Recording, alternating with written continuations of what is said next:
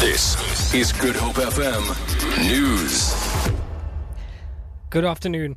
One person has died in a head on collision on the N2 between Grabouw and Houwhoek Pass in the Overberg. Provincial Traffic Chief Kenny Africa says three vehicles were involved in the collision.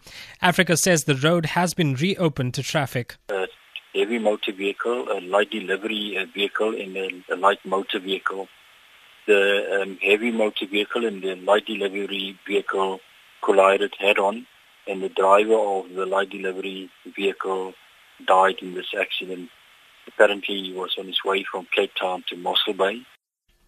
The city of Cape Town says about 250 lost children have been reunited with their parents. They were separated from their parents on New Year's Day on beaches in and around the city. The, city, the city's mayoral committee member for safety and security, JP Smith, says volunteers from the Chrysalis Academy assisted law enforcement to make this possible.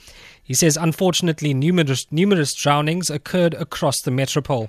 Sadly, however, we also had five drownings at Woodbridge Island, at Clifton, at the Strand uh, Jetty, at Monwabisi and Orville, also Bellville Swimming Pool.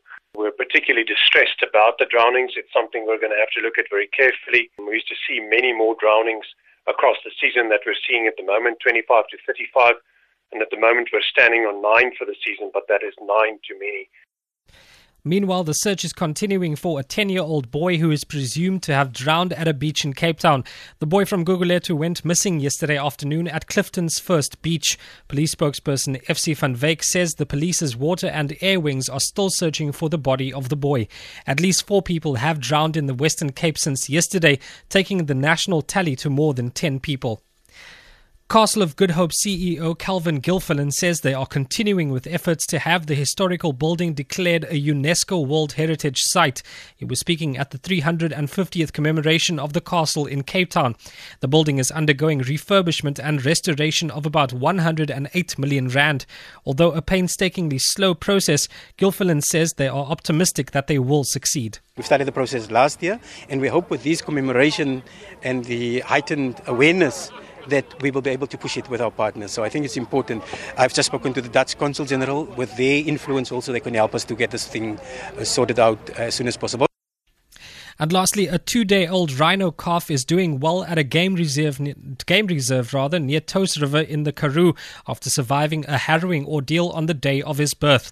The calf was first rejected by his mother, then attached itself to his father, who later became aggressive towards him. Aquila Private Game Reserve spokesperson Judy, Judy Mannering says their conservation team managed to rescue him and he will be hand-reared for at least the next 18 months. They managed to get themselves bodily between the male and the calf.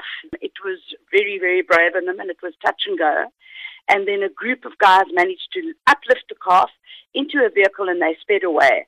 I must say that the male rhino did give chase for a little while, but they were quicker than him. And our, our rhino calf is now safe. We're feeding him horse's milk, believe it or not, and he's doing incredibly well. For Good Hope FM News, I'm Ajik Shea Peterson.